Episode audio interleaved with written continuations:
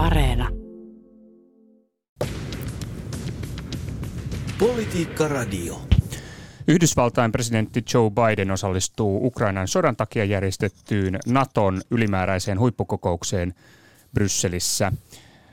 Mitä Bidenin Euroopan vierailulta voidaan odottaa? Miten ja millä tavalla Yhdysvallat pyrkii hakemaan ratkaisua Ukrainan sotaan? Tämä on Politiikka Radio. Minä olen Tapio Pajunen. Politiikka Radio. Ja tervetuloa Politiikka Radioon analysoimaan presidentti Bidenin Euroopan vierailua tutkijatohtori Ville Sinkkonen ulkopoliittisesta instituutista. Sekä äh, tervetuloa Nordic West Officen toimitusjohtaja Risto Penttilä. Kiitos, mukava olla täällä. Öö, niin, torstaina Yhdysvaltain presidentti Joe Biden osallistuu Ukrainan sodan takia järjestettyyn Naton ylimääräiseen huippukokoukseen Brysselissä. Venäjän summittaisilla pommituksilla ryydittämän hyökkäyssodan takia panokset tässä Bidenin vierailussa ovat erittäin kovat. Ja asetelma on kovin kovin erilainen kuin edellisen presidentti Donald Trumpin ensimmäisessä NATO-kokouksessa. Mutta siis, kysymys kuuluu, hyvät vieraat, mitä Bidenin Euroopan vierailulta voidaan odottaa? Biden vierailulta voidaan odottaa kahta asiaa. Keskustelua siitä, miten tämä sota saadaan loppumaan, ja yhtä tärkeää hahmottelua siitä, minkälaisilta Euroopan turvallisuus sodan jälkeen näyttää. Ja tässä ensimmäisessä asiassa äh, lännen strategiahan on se, että pakotteilla, taloudellisilla toimilla äh, pakotetaan Venäjä neuvottelupöytään. Ja Venäjän strategia on toinen. Venäjän strategia on, että pommittamalla Ukrainaa pakotetaan Ukraina neuvottelupöytään ja kompromisseihin. Kaksi erilaista strategiaa. Venäjällä perinteinen klausevitsiläinen strategia, jossa sota on politiikan jatkamista toisin keinoin, ja lännellä aivan uuden tyyppinen strategia, jossa taloudelliset pakotteet ovat politiikan jatkamista toisin keinoin. Eli tässä on kokeillaan nyt sellaista, mitä ei ole oikein aikaisemmin kokeiltu, joka on se, että pannaan vaan lisää kiristysruuvia näihin taloudellisille pakotteille ja uskotaan, että tätä kautta saadaan aikaan kompromissi Ukrainassa. Mm. Ville, sama Erittäin kysymys. tärkeitä pointteja Ristolta siinä, siinä tuota, erityisesti tämä uusi, uusi niin kuin keinopakki, mikä lännellä on tässä käytössä. Se on erittäin relevanttia huomata ja silloin sitten taas vaikutuksia niin kuin laajemmin varmasti siihen, että minkälaista jos sanotaan niin kuin suurvaltapoliittista strategiaa Yhdysvallat tulee hyödyntämään jatkossa tässä niin kuin suurvaltakamppailun maailmassa. Siihen varmaan palataan myöhemmin tässä keskustelussa.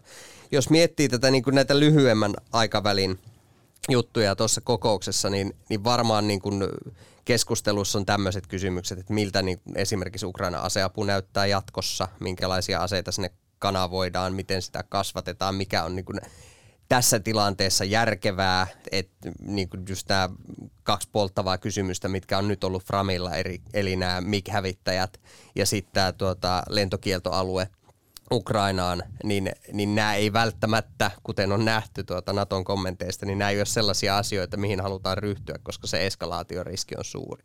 Joten sitten pitää keskustella siitä, että mitkä ne muut potentiaaliset tavat on on mahdollista, että Ukraina pystyy jatkamaan tätä niin kuin, taistelua Venäjää vastaan. Ja sitten jatkoa pakotteille. Mitä voidaan, mitä se tarkoittaa se konkreettisesti se ruuin kiristäminen lisää? Liittyykö se jollain tavalla energiaan esimerkiksi? Että mitä sieltä voidaan odottaa? Ja Biden mainitsi myös, tai Bidenin ö, turvallisuusneuvonantaja Salivan mainitsi eilen, että Euroopan energiaturvallisuuden pönkittäminen tulee myös olemaan agendalla. Luonnollisesti myös näissä niin kuin G7-maiden ja sitten, sitten tuossa Euroopan neuvoston tapaamissa, jossa Biden on myös mukana. Tota, joo, kaksi. Ö, otetaan näistä molemmista vielä hieman tarkemmin kiinni. Eli tämä ö, mahdollinen aseapu Ukrainaan, lentokieltoalue, hävittäjät ja sitten tämä ö, pakoteruuvi. Tarkemmin siitä, niin tuota, mitä ennakoit, Risto, tuleeko molempien suhteen siis niin sanotusti kovia uusia päätöksiä? Ennakkoasetelmahan tuohon aseapuun on, että, että ei, ei tulisi, mutta mitä ajattelet? Joo, aloitetaan sitä aseavusta. Lähden itsekin siitä, että merkittävä suurta aseapu eskalaatiota ei tule. Uuden tyyppisiä sotilaallisia välineitä tulee, koska sota on mennyt uuteen asemasotavaiheeseen ja katsotaan, että mitkä on nyt parhaat sotakoneet, joita pitää ja, ja, ja äh, lähettää Ukrainalle avuksi. Viro on ehdottanut yhä edelleen tätä lentokieltoaluetta ja Puola on ehdottanut sitä, että NATO lähettäisi rauhanturvaajia sinne Ukrainaan. En usko, että kumpikaan näistä menee eteenpäin.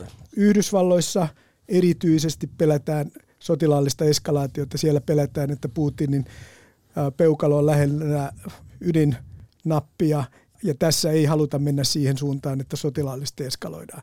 Eli sillä puolella joo, aseapua ja modernimpaa teknologiaa, kaikkea sitä, kyllä, mutta yhä edelleen NATO ei halua tulla mukaan osapuoleksi tähän sotaan. Otetaanko saman tien se, sitten tämä sanktiopuoli, eli tällä taloudellisella puolella, niin se iso kysymyshän on, äh, niin kuin Ville viittasi, niin energiaan liittyvät toimet. Ja nyt on paine kova Saksalla ja Italialla siihen, että mentäisiin pikkuhiljaa pakotteissa myöskin tähän energia kauppaan. kauppaan.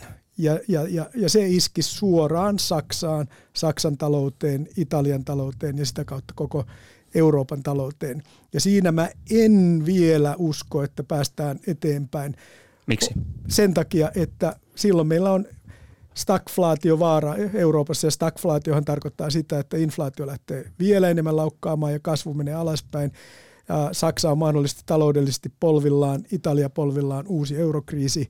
Eli jos mennään siinä eteenpäin, niin yhä edelleen tota, silloin jatketaan tätä pakotteiden eskalaatiota, mutta nyt aletaan olla sillä rajalla, että sitten Euroopan yhtenäisyys, Yhdysvaltain ja Euroopan väliset suhteet alkavat kyllä hiertää.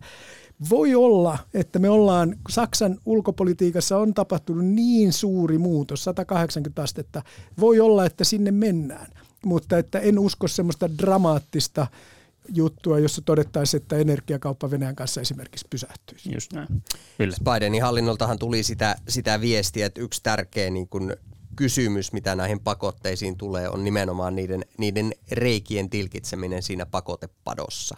Eli, eli varmistetaan se, että niitä pakotteita on mahdollisimman vaikea muiden maiden kiertää ja, ja tässä tapauksessa tietysti huomio kiinnittyy Yhdysvaltojen näkökulmasta esimerkiksi Kiinaan.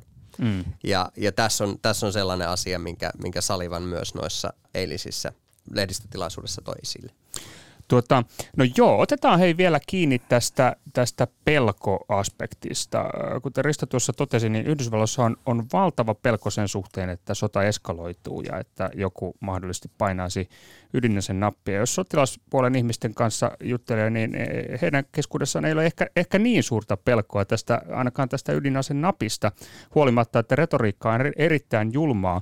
Mutta tämä viestintä Yhdysvalloista on kuitenkin systemaattista. Biden varoittaa nyt viimeiseksi varoitti massiivisista kyberiskuista, ja hän puhui kemiallisista aseista ja biologisista aseista. Ja sitten on tämä ydinase-asia, jolla viestitään, että ei ole varaa tiukentaa esimerkiksi militaaripuolen apua, koska tämä eskalaatioriski on niin suuri. Niin mitä te ajattelette tästä? Onko tälle pelolle todellakin näin suuret katteet?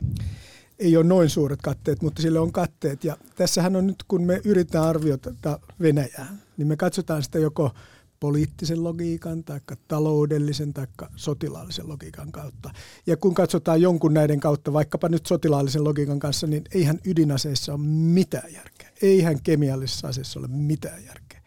Ei biologisissa aseissa ole mitään järkeä. Mutta tämä on ehkä väärä lähestymistapa. Meidän pitää katsoa Venäjää diktaattorin logiikan kautta se ei ole yksikään näistä kolmesta. Se on jotain ihan muuta, joka on se, että pommitetaan Ukraina siihen saakka, että, että ollaan rauhan pöydässä ja tehdään rauha. Eli tämä on se, minkä takia ehkä sitten enemmänkin yhdysvaltalaisessa niin think tank-maailmassa ja, ja kansallisessa keskustelussa siellä, niin nyt ollaan paljon enemmän huolissaan – eskalaatiosta, sotilaallisesta eskalaatiosta kuin minä muistan. Että nyt niin kuin se on, ja, Tämä on niin kuin Kuuban ohjuskriisin joo, tilanne. Joo, ja silloinkin vasta oikeastaan Kuuban ohjuskriisistä tehtiin, tiedettiin vasta jälkikäteen.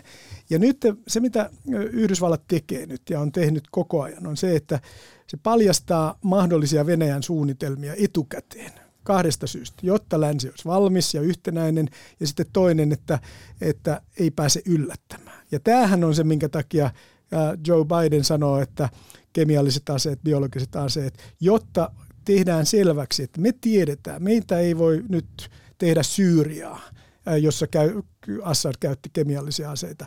Ja tämä on se yksi tapa, eli tässä käydään viestinnällistä vaikuttamista kohti Venäjää, jotta ne ei tekisi näitä juttuja. Eli riski ei ole suuri ydinsodassa todellakaan, mutta tämä retoriikka ja diktaattorin logiikka ovat sellaisia asioita, jotka ovat johtaneet siihen, että Joe Biden on pakko ottaa se tosissaan. Miten tota, Ville arvioit itse tätä Yhdysvalloissa vallitsevaa tavallaan eskalaatiopelkoa? Samoilla linjoilla Riston kanssa tästä, että, että tässä on sinänsä mielenkiintoista. Mulla tulee mieleen, kun Trumpin kaudella puhuttiin siitä, että, että Trump tai Trumpin hallinnossa ajateltiin tätä niin Nixonilaista hullun miehen teoriaa. Eli ajatus siitä, että se vastapuoli on niin lainausmerkeissä hullu, että se on valmis tekemään mitä tahansa. Ja tähän se liittyy se, se pelko, mitä niin Putiniin tulee tällä hetkellä lännessä, koska hän on selvästi valmis todella rajuihin tekoihin omien päämääriensä saavuttamiseksi. Ja, ja tämä on niin kuin se, mikä siellä on taustalla. Sitten sit Yhdysvaltojen strategia, kuten Risto tuossa sanoi, niin Biden on pelannut koko ajan avoimilla korteilla. Että se tiedustelutietojen esille tuominen ennen hyökkäystä ja nyt nämä, taisi olla toissapäivänä puhuttiin sitten niin kuin kyberuhasta, puhekemiallista, biologisista aseista niin edelleen. Ja, ja tämä sitten myös, myös niin kuin osittain linkittyy siihen, että, että Yhdysvallat tällä tavalla, niin kuin, että kun Venäjä tekee jonkun eskalaation, niin Yhdysvallat on valmiiksi sanonut, että Venäjä tulee tekemään tämmöisen eskalaation. Että Yhdysvallat ei lähde itse eskaloimaan tätä tilannetta. Ja tämä sitten taas niin kuin linkittyy siihen keskusteluun tästä esimerkiksi tästä lentokieltoalueesta ja sitten sit niistä mahdollisista hävittäjien siirroista sinne. Et se, se koko ajan se, se niin kuin eskalointi potentiaali on siellä, on siellä Venäjän puolella. Mm. länsi, länsi ei lähde siihen peliin ja sitten länsi vastaa siihen Venäjän eskalaatioon. Että missään tilanteessa ei tule semmoista tilannetta, että Venäjä voi syyttää länttä. Että koska te teitte näin, niin me teimme näin. Mm, eli korttia pelataan tavallaan nyt tämän niin sanotusti hullun miehen pöydälle, eli siis Vladimir Putinin pöydälle systemaattisesti, tai siihen pyritään. No hei, tota, ö, siis NATO-kokous, ylimääräinen sellainen, ja syy sille on nimenomaan Ukrainan sota.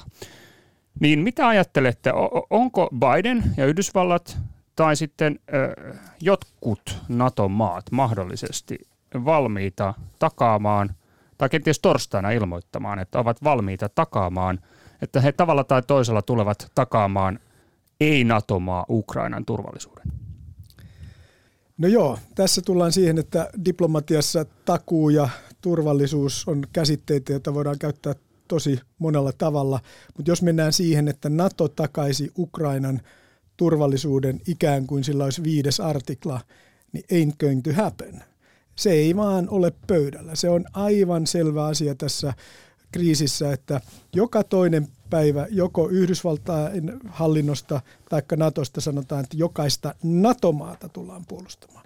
Ja se, että yhtäkkiä niin kuin tämmöisen järjestelyn kautta päästäisiin siihen, että, että keittiön kautta olisikin takuut, niin se ei ole mahdollista, siis sotilaalliset turvatakuut. Mutta sitten tullaan siihen, että Suomessa oli valvontakomissio sodan jälkeen, Suomella valvottiin sitä, että Suomi noudattaa rauhansopimusta ja niin edespäin. Itse asiassa Suomen 44 tilanne ja Ukrainan tilanne tänään on hyvin samantyyppinen. Eli löydetään siis diplomaattisia tapoja, jossa voidaan laittaa erilaisia mekanismeja, joilla taataan turvallisuutta, mutta ei anneta sotilaallista turvatakuuta.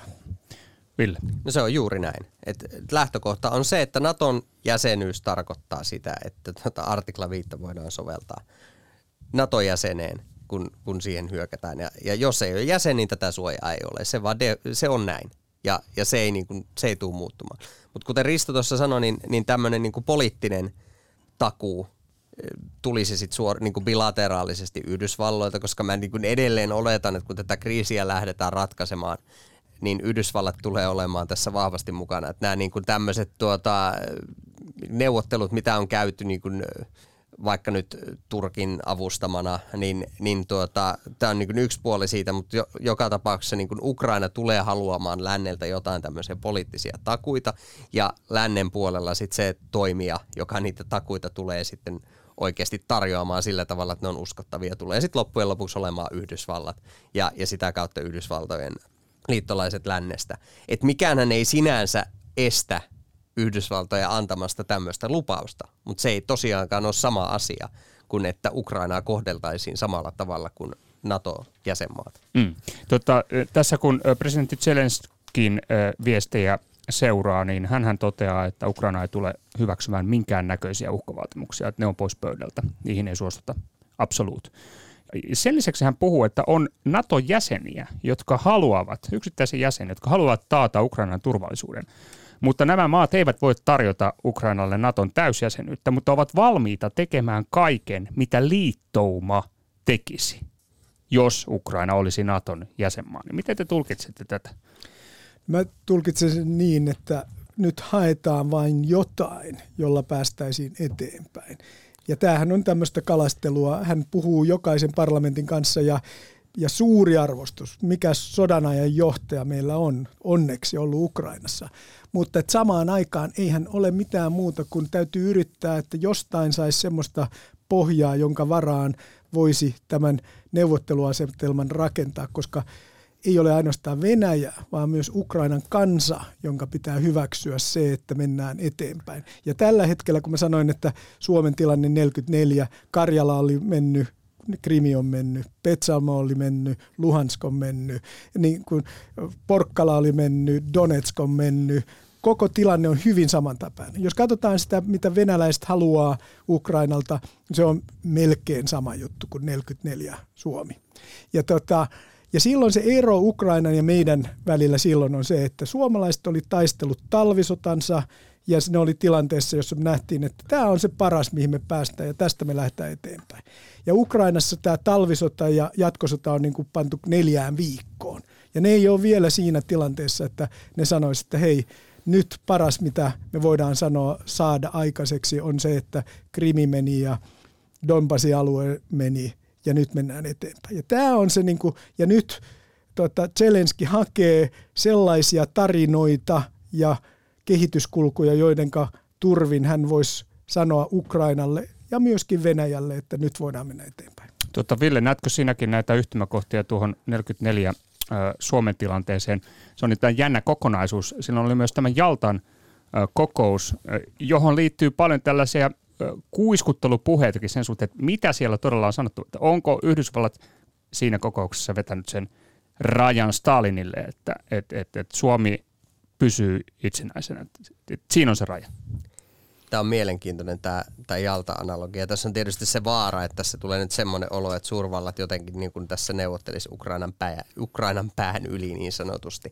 Ja Yhdysvallat ja, ja länsi ei tosiaankaan halua antaa tällaista kuvaa, eikä varmasti halua toimia tällä tavalla. Että se lähtee siitä, kuten Risto tuossa toi esille, että siinä vaiheessa kun Ukraina näkee sen tilanteen niin, että nyt, nyt on niin kuin lähdettävä käymään näitä neuvotteluita, niin silloin niitä varmaan niin kuin ruvetaan niin kuin, niin kuin lännen näkökulmasta käymään sitten vähän niin kuin Ukrainan lähtökohdista. Ja sitten ruvetaan niin kuin vääntämään niistä niin kuin konkreettisista kysymyksistä, että mikä esimerkiksi sitten, minkä, miltä ne, ne tuota, turvallisuustakuut, mitä länsi voi esimerkiksi Ukrainalle antaa, on. Ja ukrainalaiset luonnollisesti skeptisiä tämmöisessä tilanteessa, koska se vuoden 1994 Budapestin sopimus jonka myötä Ukraina esimerkiksi luovutti ydinaseensa ja, ja Venäjä takaisin Ukrainan turvallisuuden, mm-hmm. niin, niin sehän nyt oli pelkkää paperia tässä. Se palaa tulessa, tulessa nyt tällä hetkellä.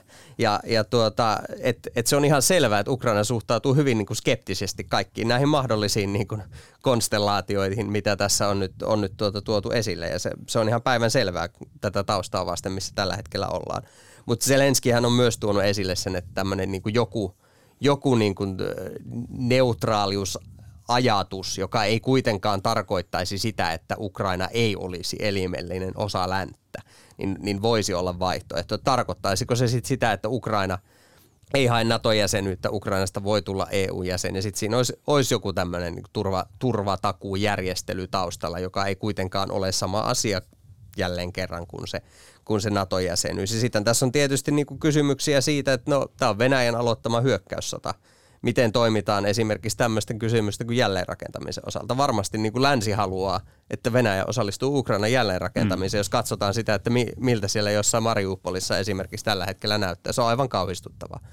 Ja sitten mikä se niin kuin esimerkiksi näiden separatistimaakuntien tilanne tulee olemaan tässä tilanteessa, mikä on Krimin tilanne. Nämä on sitten niitä kiistakapuloita, joita käydään. Ne on ne, ne merkit, mitkä on sitten sit siinä pöydällä, kun, kun niitä neuvotteluja aletaan käymään. Ja, ja sitten taas niin kuin, mihin asti Venäjän kuuluu vä- vetäytyä. No todennäköisesti vähintäänkin pitäisi palauttaa se status quo ante ennen, ennen 24. helmikuuta, jotta tämä on niin kuin Ukrainan näkökulmasta uskottava prosessi. Mm, Zelenski, hän on maininnut myös niin kuin, liittyen näihin kysymyksiin, niin siis perustuslain muuttamistarpeen sekä kansanäänestykset. Miten Risto tulkitset näitä, että tarvittaisiin kansanäänestyksiä Ukrainassa, jos ruvetaan miettimään tätä ratkaisua? Niin, tämä perustuslain muuttamistarvehan lähti liikkeelle siitä, että Venäjä vaati tämmöistä Itävalta-mallia. Itävallasta lähti venäläiset joukot 50, 55, 56, 56. niin tuota, ja kun Itävalta laittoi perustuslakiin tämän puolueettomuuspykälän, mutta siitä on lähtenyt liikkeelle se, että mitä tarvitaan muutoksia ja toinen asia, eli kansanäänestys, niin, niin se on tapa yrittää saada kansan tuki. Eli tämä näin ikään kuin prosessi, että kun tällä hetkellä yhä edelleen kaikesta päättäen ukrainalaiset eivät ole valmiita edes siihen, että Krimi on menetetty, niin että miten päästäisiin siihen tilanteeseen, että Zelenski voisi jatkaa presidenttinä ja, ja, ja, ja, ja voitaisiin tehdä rauhaa.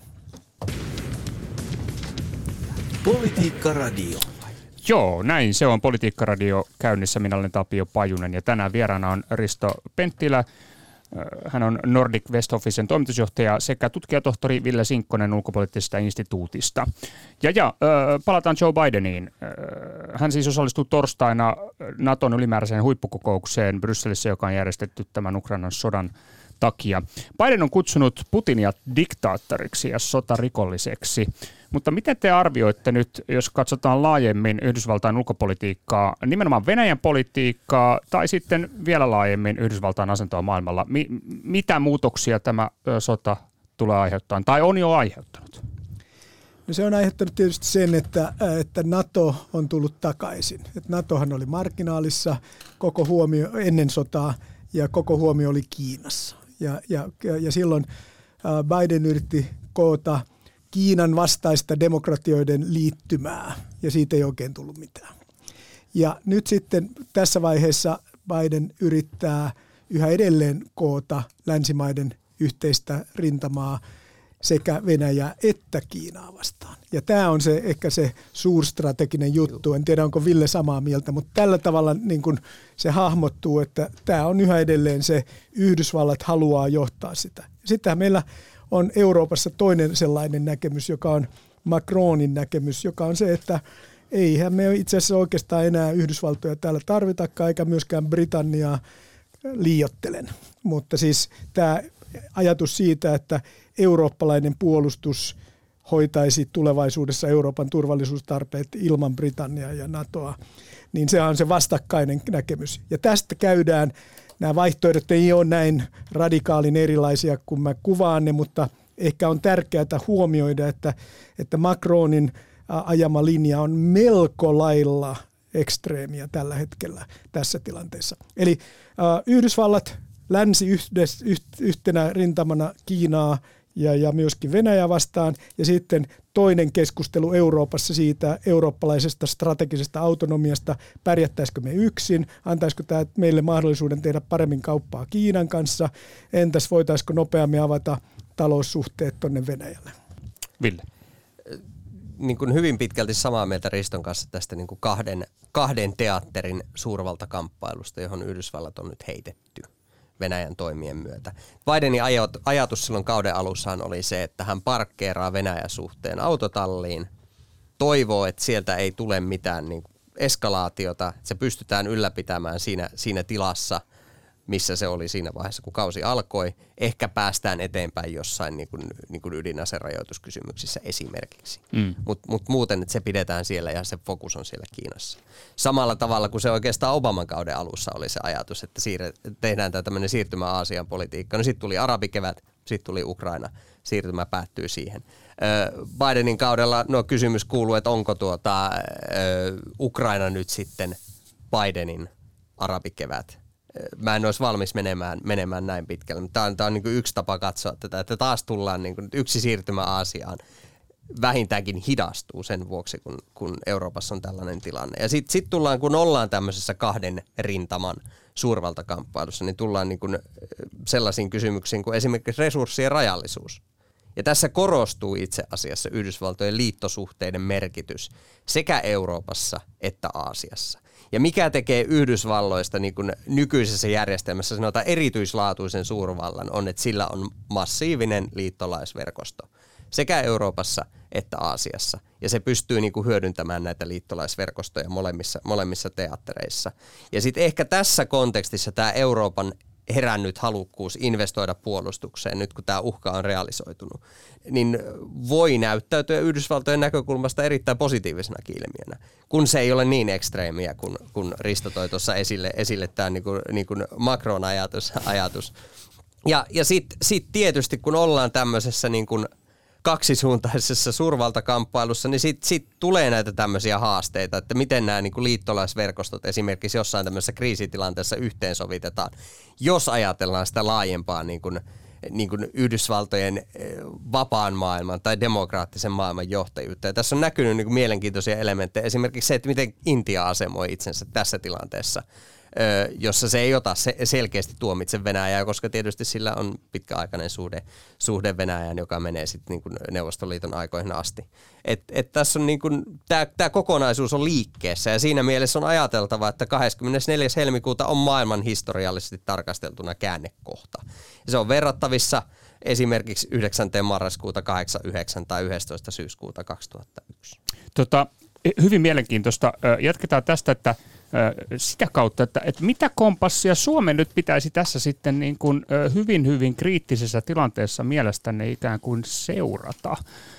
Nimenomaan, jos ajattelemme tätä, sanotaan Macronin visiota ja sitten ajattelemme tätä transatlanttista visiota. Mikä se Suomen suunta on tässä liikkuvassa tilanteessa? No se mun, mielestäni on aivan itsestään selvää, että se on tämä transatlanttinen suunta. Ja kun katsoo, mitä kansalaiset on mieltä NATO-jäsenyydestä, niin vaikuttaa siltä, että Vennamo oli oikeassa, että kyllä kansa tietää. Mutta on tietysti aina houkutus sille, että haluaa olla fiksumpi kuin muut ja näkeekin, että hei, tässähän olisikin ehkä jonkinlaisia mahdollisuuksia Suomen erityisasemaan pidemmälläkin aikavälillä ja ehkä voitaisiin Suomea ja Ruotsia markkinoida uudestaan jonkinlaisena tämmöisenä puolueettomuuden, liittoutumattomuuden keitaana ja mennä takaisin siihen toiveajatteluun, joka itse asiassa oli vallalla ennen tätä Ukrainan kriisiä. Semmoinen tendenssi on havaittavissa mun mielestä suomalaisessa keskustelussa. Päivän selvää on, että Suomen siis kannalta... Siis Suomen ulkopolitiikan johdon viesteissä? No Suomen ulkopolitiikan johdon viestit on, on, on vielä epäselviä, koska selvästi odotetaan sitä, että eduskuntapuolueet ottaa ensin kantaa ja sitten mennään. Mutta jos on hakenut sellaista viestiä, että että on vain ajoituskysymys, milloin olemme Natossa, niin sitä ihan ei ole tullut, vaan on pikemminkin, että meillä on erilaisia optioita ja voi olla, että joku muukin olisi aika hyvä kuin Nato. Ja jos nyt niin kuin mennään Eli ihan, tämä eurooppalainen ikään kuin pilari. Tämä eurooppalainen pilari, jossa sitten tehtäisiin diili Venäjän kanssa ja ehkä sovittaisi, että Suomi ja Ruotsi ei nyt mene sinne NATOon eikä Ukrainakaan. Eli on tämmöistä on liikkeellä, mutta sitten tullaan siihen, että mikä se Suomen kannalta se tärkein yksittäinen kysymys on. Ja se on se, että kun uusi eurooppalainen turvallisuusjärjestys on paikallaan, kun uusi maailmanjärjestys, kun puhuttiin suurstrategiasta, on paikaltaan, onko Suomi Naton jäsen vai ei? Tämä vaikuttaa siihen, että onko Suomi turvassa, onko Suomi hyvä investointikohde ja niin edespäin. Se, että tapahtuuko se tänään tai ensi viikolla tai muuta, niin se itse asiassa ei ole niin tärkeää. Me olemme turvassa – mutta jos me oltaisiin tilanteessa, jossa se ei tapahtuisi ollenkaan, ollenkaan niin. niin silloinhan me oltaisiin tilanteessa, jossa me oltaisiin itse asiassa annettu Venäjälle veto-oikeus meidän turvallisuusjärjestely. Eikä ainoastaan Suomi, vaan Euroopan unioni olisi tilanteessa, jossa kahdelle Euroopan unionin jäsenmaalle, Suomelle ja Ruotsille, itse asiassa niille oltaisiin annettu, että hei, teidän turvallisuusratkaisu riippuu siitä, uhkaako Venäjä eskalaatiolla vai ei. Hmm. Eli kyllä tässä nyt ollaan suurten asioiden äärellä ja, ja mä nyt yhä edelleen ajattelen niin, että Suomen ulkopoliittisen johdon selkeä tavoite on varmistaa Suomen NATO-jäsenyyden hyväksyttävyys kaikissa keskeisissä NATO-maissa. Toivon, että niin on. Ville, miten itse näet? Niin, no siis äh, mun mielestä jos luki tuon äh, presidentti Niinistön Financial Timesin haastattelun, niin siinä hän, hän toi, toi nimenomaan esille sen, että nyt, nyt niin kuin pidetään edelleen päätä kylmänä ja ne vaihtoehdot on, on niin kuin NATO tai sitten joku tämmöinen syventynyt yhteistyö, jossa keskiössä on bilateraaliset suhteet Yhdysvaltoihin ja, ja tuota, sitten, sitten Ruotsi, Ruotsi on siinä, siinä myös, myös keskiö, keskiössä ja toisit esille myös tätä niin kuin jo kehitettyjen verkostojen tärkeyttä. Mutta kuten Risto tuossa sanoi, niin tässä nyt niin kuin Suomessa käydään tämä keskustelu tässä aikaikkunassa. Nyt meillä on auki se, se aikaikkuna, että tämä keskustelu on käytävä. Ja maailman historiassa tulee semmoisia aikaikkunoita, joissa tapahtuu nopealla aikataululla, niin kuin verrat, verrattain nopealla aikataululla ratkaisuja. Ja, ja, ja Suomi tekee nyt sitten oman aikataulunsa mukaan tässä, tässä sen, sen ratkaisun suuntaan tai toiseen. Ja, ja se on, se on niin kuin, kuten Risto tuossa toi niin kuin esille, niin, niin Euroopan turvallisuusjärjestys tulee näyttämään erilaiselta tämän sodan jälkeen. Ja Suomen on nyt pakko asemoida siihen itsensä jollain tavalla. Se ei, niin kuin, ei ole sitä vaihtoehtoa, että, että mennään niin tämmöinen niin muddling through ajatus. Mm. Se, se ei ole tässä tilanteessa vaihtoehto. Vanhoilla spekseillä ei voida Ei, vanhoilla spekseillä aina. ei voida mennä ja siksi se keskustelu on käytävä. Se on hyvä, että sitä käydään, mutta totta ihmeessä niin ne signaalit. Ja sitten sit tullaan myös siihen, että, että miten Suomen signaalit niin kuin, äh, tulkitaan muualla. Niin kyllähän tässä on niin kuin paljon, tiedän sen, että meillä niin kuin esimerkiksi suomalaiset ulkopolitiikan tutkijat joutuu aika paljon selittämään tuolla kansainvälisessä mediassa, että et mikä tässä meidän niin kuin keskustelussa, mitä tulee esimerkiksi NATOon, että et miten tätä pitäisi niin kuin ymmärtää. Et, et mun mielestä siinä on niin kuin tärkeä asia – ja mikä pitää suomalaisen poliittisen johdon myös ottaa huomioon, että meidän pitää pyrkiä selittämään tuonne maailmalle, että miksi tämä meidän keskustelu on tämmöistä, että näitä asioita ei ymmärretä väärin. Ja siitähän tämä niin kuin meidän diplomaattinen aktiivisuus tällä hetkellä on esimerkki. Niinistö käy Washingtonissa, käy Pariisissa niin edelleen.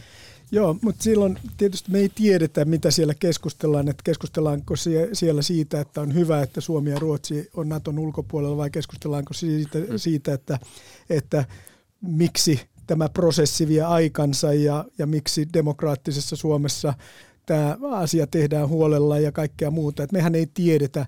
Mä kuvittelisin, että, että meidän valtiojohto, tasavallan presidentti valmistelee sitä, että Suomi voi liittyä NATOon ja meidät otetaan sinne vastaan silloin, kun meidän aikataulun mukaan päätöksenteon aika on.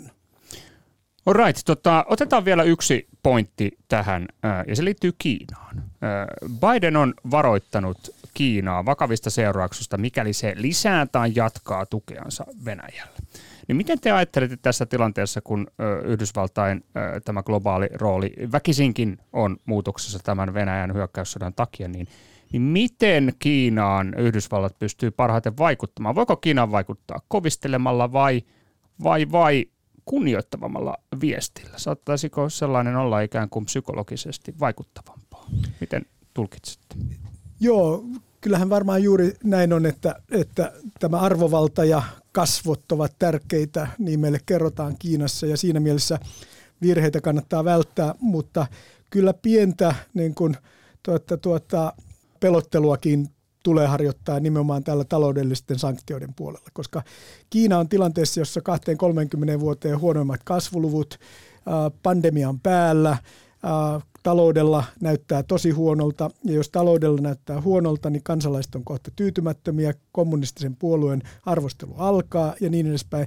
Eli kyllä tämä ihan oikeasti on sellainen asia, että kun Joe Biden ilmeisesti raportoidusti sanoi, että mikäli Kiina avustaa Venäjää sotilaallisesti, niin tulee seurauksia. Niin kyllä tämä oli oikea viesti.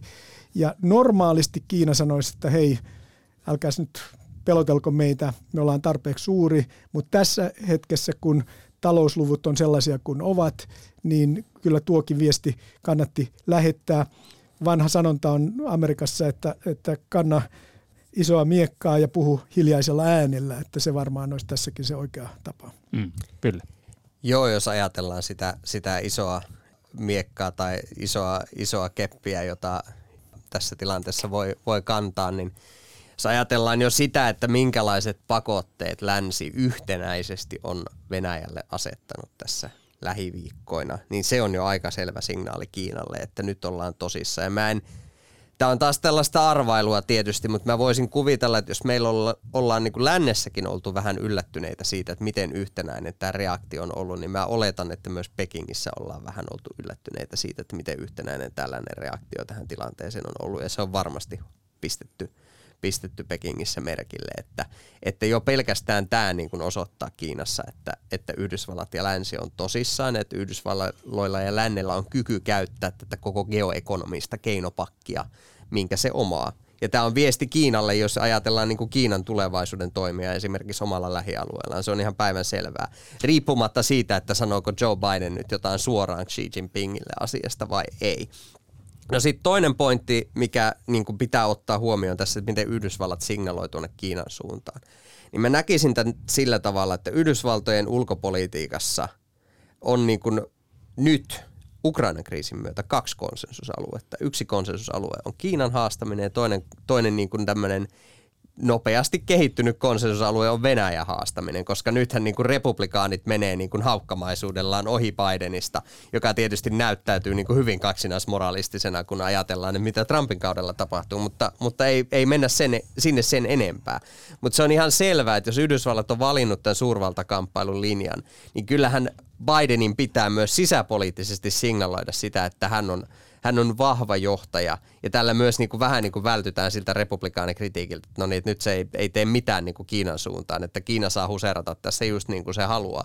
Bidenin pitää myös signaloida kotimaiselle yleisölle, että, mm. että hän, on, hän on tosissaan Kiinan suhteen tässä tilanteessa, että jos Kiina tukee Venäjää materiaalisesti, niin siitä tulee Kiinalle jotakin vaikutuksia. Se on, se on ihan, ihan päivän selvää, että hän, hän toimii tällä tavalla tällaisessa sisäpoliittisessa tilanteessa, koska Bidenhan puhuu nyt monille eri yleisöille tässä, ei pelkästään Kiinalle, ei pelkästään kansainväliselle yhteisölle, vaan myös amerikkalaiselle yleisölle. No se, mikä tästä voidaan ehkä sitten johtopäätöksenä näin eurooppalaisesta näkökulmasta vetää, tai en tiedä vedättekö, että, että jos katsoo Yhdysvaltain sisäpolitiikkaa, niin niin aika selvältä näyttää se, että, että nimenomaan Venäjän patoaminen ja sitä kautta Yhdysvaltain ikään kuin presens läsnäolo Euroopassa on sisäpoliittisesti asia, joka ei jaa Yhdysvaltoja, joka on sisäpoliittisesti muutoin kovinkin jakautunut maa. Joka on hämmästyttävää, emmekä olisi uskoneet, että tähän päästään. Ja tilanne muistuttaa toisen maailmansodan jälkeistä aikaa, jolloin oli konsensus ulkopolitiikasta ja siitä, minkälainen NATO synnytettiin ja minkälainen turvallisuusjärjestelmä, minkälainen kansainvälinen järjestelmä. Ja tämä on Suomen hyvä huomata, että, että tässä on nyt se hetki, josta Ville puhui aikaisemmin, tämmöisiä historiallisia ikkunoita. Ja meidän pitää olla nyt tarkkana, että me ei lähetetä vääriä viestejä siitä, että oikeasti me ollaan ihan tyytyväisiä täällä Naton ulkopuolella. Taikka ettei tuu semmoista käsitystä, että, että Suomi ei olisi matkalla kohti NATOa. Hyvät vieraat, kiitoksia tästä keskustelusta. Erittäin kattava paketti. Ja jäädään seuraamaan äh, torstaita. Silloin siis Yhdysvaltain presidentti Joe Biden astuu Brysselissä Naton ylimääräiseen huippukokoukseen, jossa pöydällä on Ukrainan sota. Kiitoksia siis Nordic West Officen toimitusjohtaja Risto E.J. Penttilä. Taisin puhutella aikaisemmin Risto Penttilänä. Kiitoksia vierailusta. Sama mies. Sama mies. Sekä tutkijatohtori Ville Sinkkonen ulkopoliittisesta instituutista. Kiitos paljon. Kiitoksia vierailusta. Ja tämä todella on Politiikka Radio. Minä olen Tapio Pajunen. Politiikka Radio.